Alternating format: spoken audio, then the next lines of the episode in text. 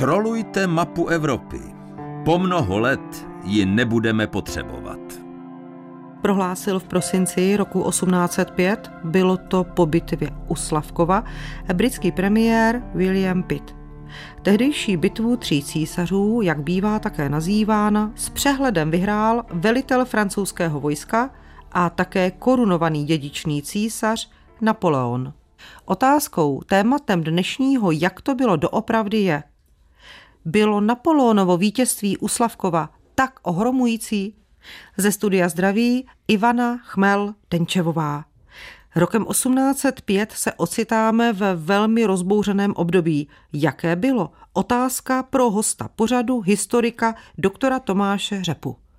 Navazovalo na Velkou francouzskou revoluci, období, kdy Francie válčila se sousedy na všech stranách. Tyto revoluční války, zejména války první a druhé koalice, umožnily vyniknout řadě mladých francouzských vojáků a důstojníků, mezi nimi i Napoleona Bonaparta, a řadě budoucích maršálů a generálů. Staré monarchie se právem obávaly myšlenek Velké francouzské revoluce.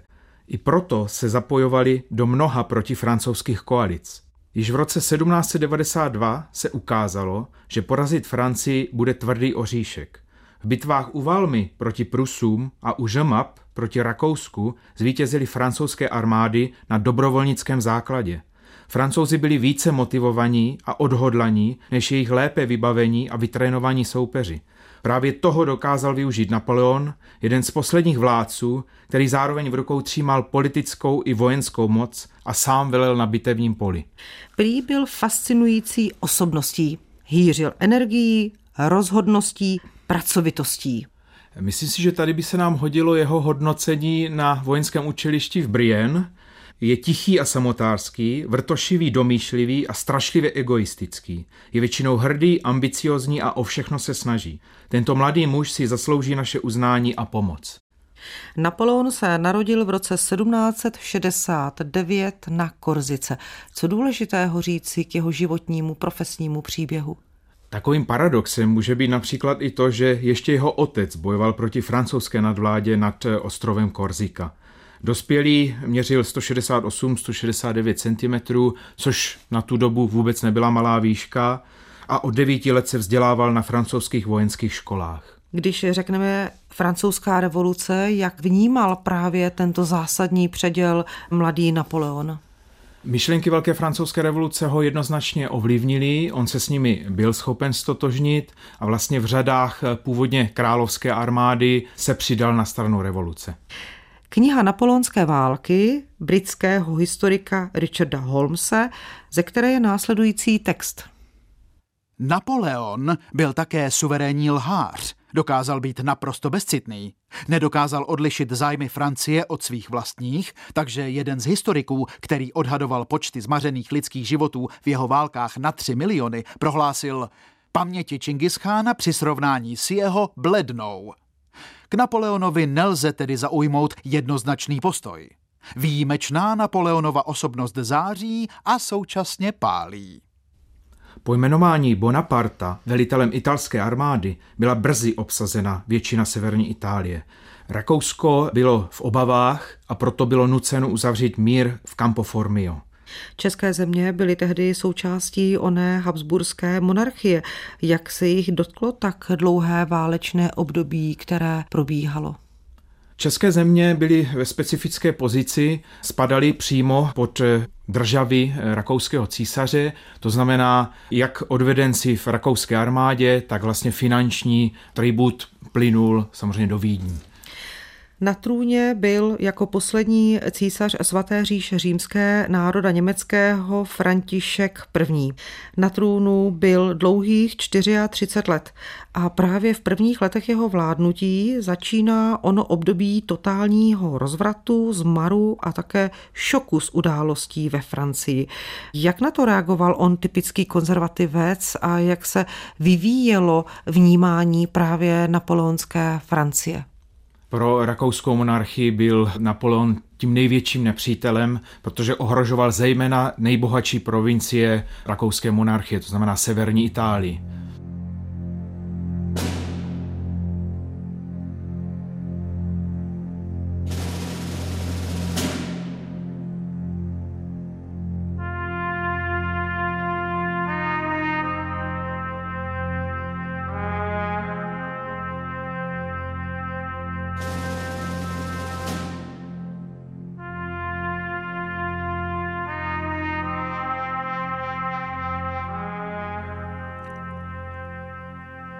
Slavkov je městečko ležící asi 20 kilometrů východně od Brna na říčce Litavě.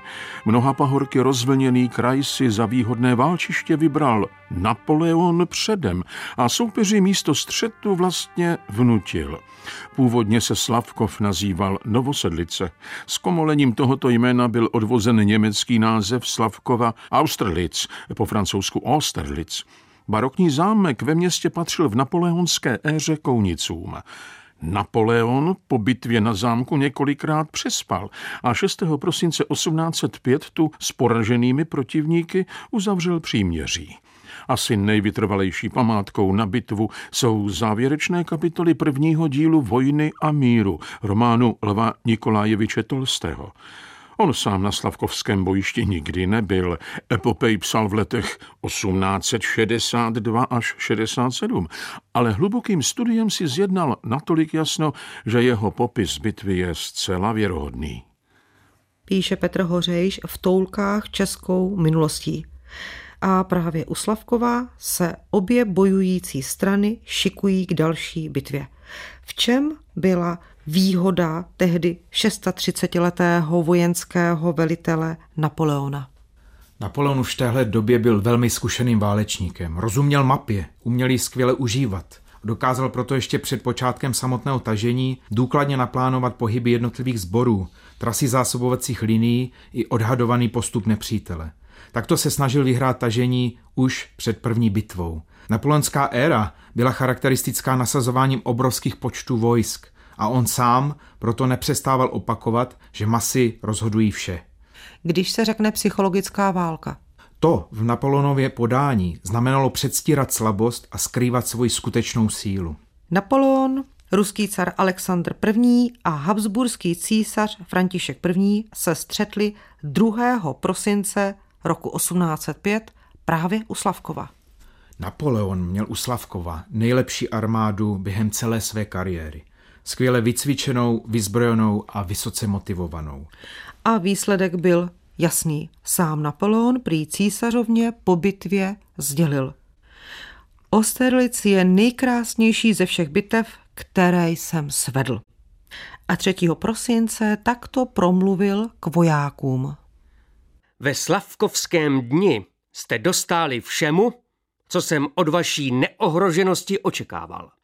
Svoje orlice jste ověnčili nesmrtelnou slávou. Armáda o sto tisících mužích pod velením císařů Ruska a Rakouska byla v méně než čtyřech hodinách buď rozetnuta nebo rozprášena. Co uniklo vašim očím, to se utopilo v jezerech. 40 praporů, zástavy ruské imperialistické gardy, 120 kusů děl, 20 generálů, přes 30 tisíc zajatců. To je výsledek dne, jehož sláva nikdy nepohasne. Vojáci, až dokončím vše, čeho je třeba pro zajištění štěstí a blaha naší vlasti, zavedu vás zpět do Francie. Tam budete předmětem mé nejlaskavější péče. Můj národ vás uvítá s radostí. Postačí, když řeknete, bojoval jsem u Osterlic, aby každý řekl, to je odvážný chlap. Byla to pravdivá slova, kterými Napoleon hodnotil Slavkovskou bitvu? Do velké míry ano. Napoleon vždy uměl své vojáky motivovat. Dokázal projít mezi nimi, pochválit, připomenout, zažertovat. Historky o tom, jak císař promluvil s prostým vojákem, letěly od úst k ústům a on se i tím stával jejich císařem. Po vítězné bitvě Napoleon přenocoval ve Slavkovském zámku, jak víme, a právě odtud rozeslal oběžník všem biskupům svého císařství s příkazem odsloužit tédeum na počest vítězství.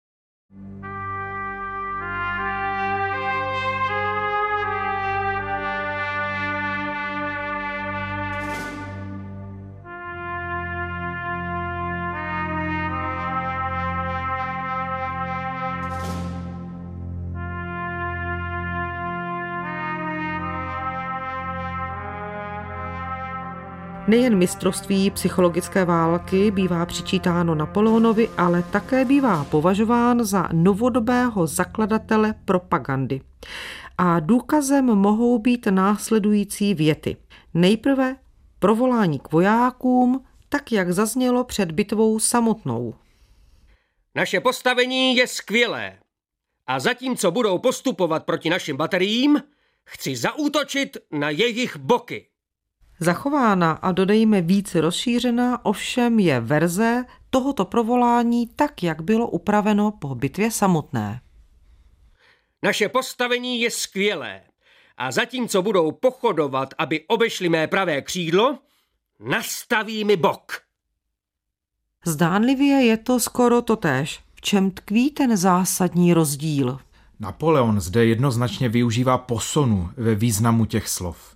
V druhé upravené verzi už to působí, jako by přesně předvídal, kde spojenci udeří. Tím si ale na začátku bitvy nemohl být zcela jist. Proto původně hovoří o bocích, ale posléze už jenom o jednom boku. Po jistou dobu také netušil, zda dorazí zavčas maršál Davu se svým sborem a dokáže odvrátit prolomení záměrně oslabeného pravého křídla. Je jistým paradoxem, že právě ta verze upravená po bitvě byla mnohokrát tradována, dokonce tato slova jsou vyryta do pomníku na Žuráni. A to je vlastně další velké Napoleonovo vítězství u Slavkova. Po bitvě u Slavkova Napoleon povýšeně prohlásil, že kdyby byli jeho generálové rychlejší, rusko-rakouské síly by byly úplně zničeny. Ve skutečnosti ztratili spojenci 27 tisíc vojáků, včetně zajatců, zatímco francouzské ztráty činily 9 tisíc. Z nich většina byla zraněných. Napsal v knize nazvané Napoleon britský historik Geoffrey Ellis. Dalším příkladem, kdy můžeme srovnávat Napoleonovu propagandu se skutečností, jsou slova z Bilténu, kam byla zařazena také tato vzpomínka. Pak jsme spatřili strašlivé divadlo, podobné tomu, které bylo vidět u Abukiru. Dvacet tisíc mužů vrhajících se do vody a tonoucích v jezeře. V protikladu s tímto výrokem je pak vzpomínka, zaznamenaná vzpomínka místního faráře Petra Skřídlevského. Ten působil v nedaleké telnici a zapsal si. Zvláště budíš zaznamenáno, že rusové uprace a újezda dostali se mezi dva ohně a tak byli nuceni nastoupit svůj ústup přes zamrzlý zatčanský rybník, přičemž ztratili mnoho lidí, děl i zvířat. Zanechali v rybníku a ve vodě a v rákosí 250 koní, mnoho muničních vozů. Z mužstva však byli v rybníce nalezeni jen tři zastřelení Rusy, neutopil se žádný neboť rybník byl zamrzlý a tím, že vozy věli do rákosí, uvízli. Z mužstva přes francouzská tvrzení nezahynul nikdo. Napoleonský byl ten 20 tisíc tonoucích v řece, vzpomínka pamětníka a pana faráře, tři zastřelní Rusy a nikdo se neutopil. Tak co si o tom myslet? Napoleon chtěl vytvořit legendu. To se mu stejně výsledkem té bitvy nějakým způsobem podařilo. Ale pro další vývoj chtěl využít i manipulace s fakty. Představa zoufalých, obklíčených nepřátel, kteří se topí na rybníku pod praskajícím ledem, kam byly neschopnosti svého velení zavedeni, byla pro francouzskou propagandu nepochybně silným lákadlem. Jaká je ale skutečnost? K jakému poznání dospěly historické studie? Téměř jistě je toto jenom legenda. Ruská armáda se nakonec dokázala odpoutat a zcela zničena nebyla. Vozatajstvo spojenců před bitvou bylo umístěno u Slavkova. Počítalo se s tím, že kdyby se bitva nevyvíjela pro spojence dobře, bude rychle přesunuto. To bylo tvrzení rakouské historiografie. Jak se na to dívá francouzská historiografie v současnosti? Dala té rakouské zapravdu? Tam se ty verze už přibližují skutečně tomu rakouskému výkladu. Tady už není důvod eh, pokračovat zkrátka v té Napoleonově verzi, bylo by to trochu absurdní v 21. století. Historik Dušan Uhlíř je autorem knihy Slunce nad Slavkovem a v ní píše. Pokud francouzská propaganda uváděla, že z nepřátelských děl ukořistěných u Slavkova byl odlit Vandomský sloup, který stojí uprostřed Paříže na náměstí stejného jména, je to vědomá nepravda.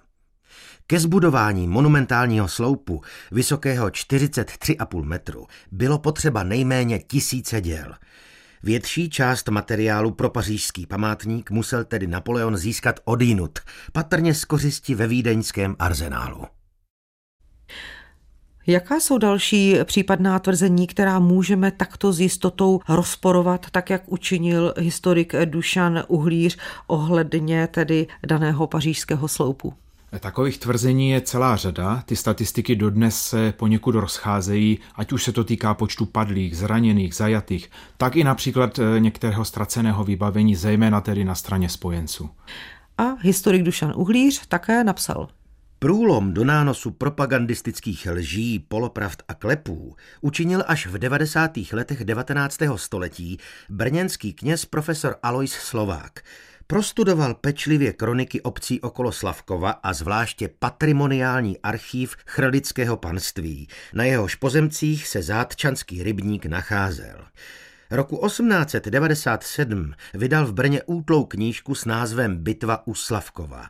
Spochybnil v ní údaje o mase utonulých, tradované až do té doby odbornou i populární literaturou. Kdo další navazoval v bádání, které se týkalo Slavkovské bitvy? Nabízí se nám tady celá řada dalších historiků, například eh, historik s francouzsky znějícím příjmením, ale vlastně pocházející z Ruska Tarle. A když zmíním vlastně současné české, tak nejenom pana profesora Uhlíře, ale i Jiřího Kovaříka. Bitvou tří císařů u Slavkova ale oslňující Napoleonova dráha nekončí, jak konstatuje historik Geoffrey Ellis. V této době má Napoleon pocit, že ho již nemůže nic a nikdo zastavit. Jeho vize o velikosti Francie a konstrukci Evropy se začínají vymykat jeho zásadě, že rozum a odvaha mají být v rovnováze.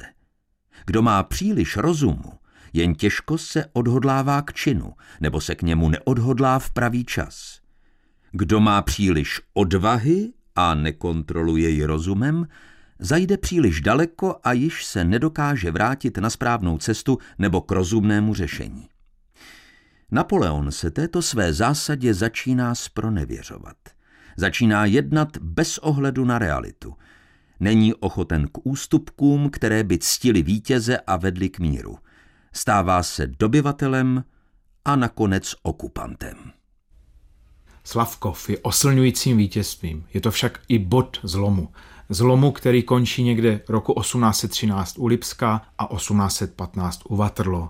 Ty megalomanské vize, rozkročené někde od Madridu po Moskvu, nakonec Napoleona smetou ze scény. Co znamenaly napoleonské války pro Evropu? Obrovské strádání, miliony mrtvých, navíc spojené i s epidemiemi, úplavicí, tyfusem, Skutečně to nebyly jenom ty krásné uniformy, tak jak si to představujeme dneska, bylo to spojené i s velkou mírou strádání. Otázkou tématem dnešního, jak to bylo doopravdy je, bylo Napoleonovo vítězství u Slavkova tak ohromující? A stejná otázka pro hosta pořadu, historika doktora Tomáše Řepu. Ohromující bylo, ale rozhodně ne natolik, jak Napoleon svoji propagandou zamýšlel.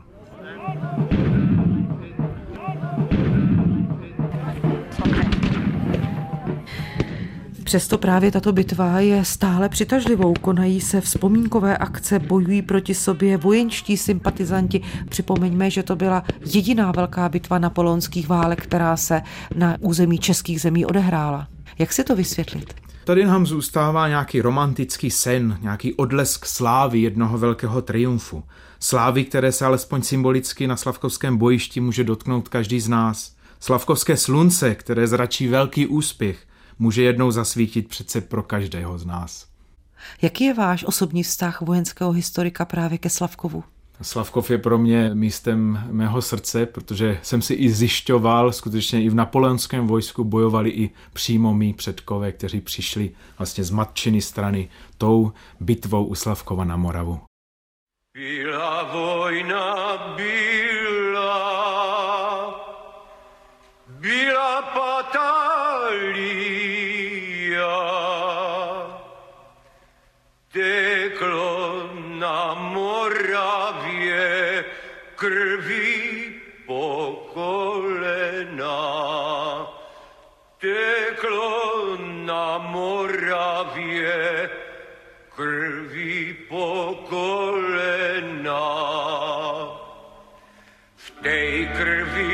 ležali, ta jak drevo v háji. Na Slavkovském poli zabití šohají. Na Slavkovském poli zabití šohají.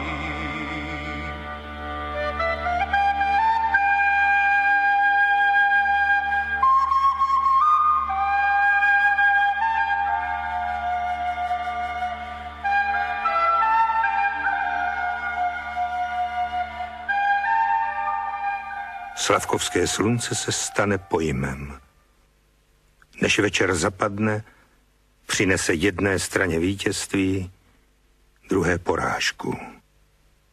Tisícům lidí smrt a neštěstí. Jen Napoleon je bude spojovat se svým úspěchem a se slávou svých zbraní. Je to jeho slavkovské slunce, v jehož přízní se bude hřát celých deset let. Bude je však marně vyhlížet v červnové ráno o deset let později na mokré pláni u Waterloo.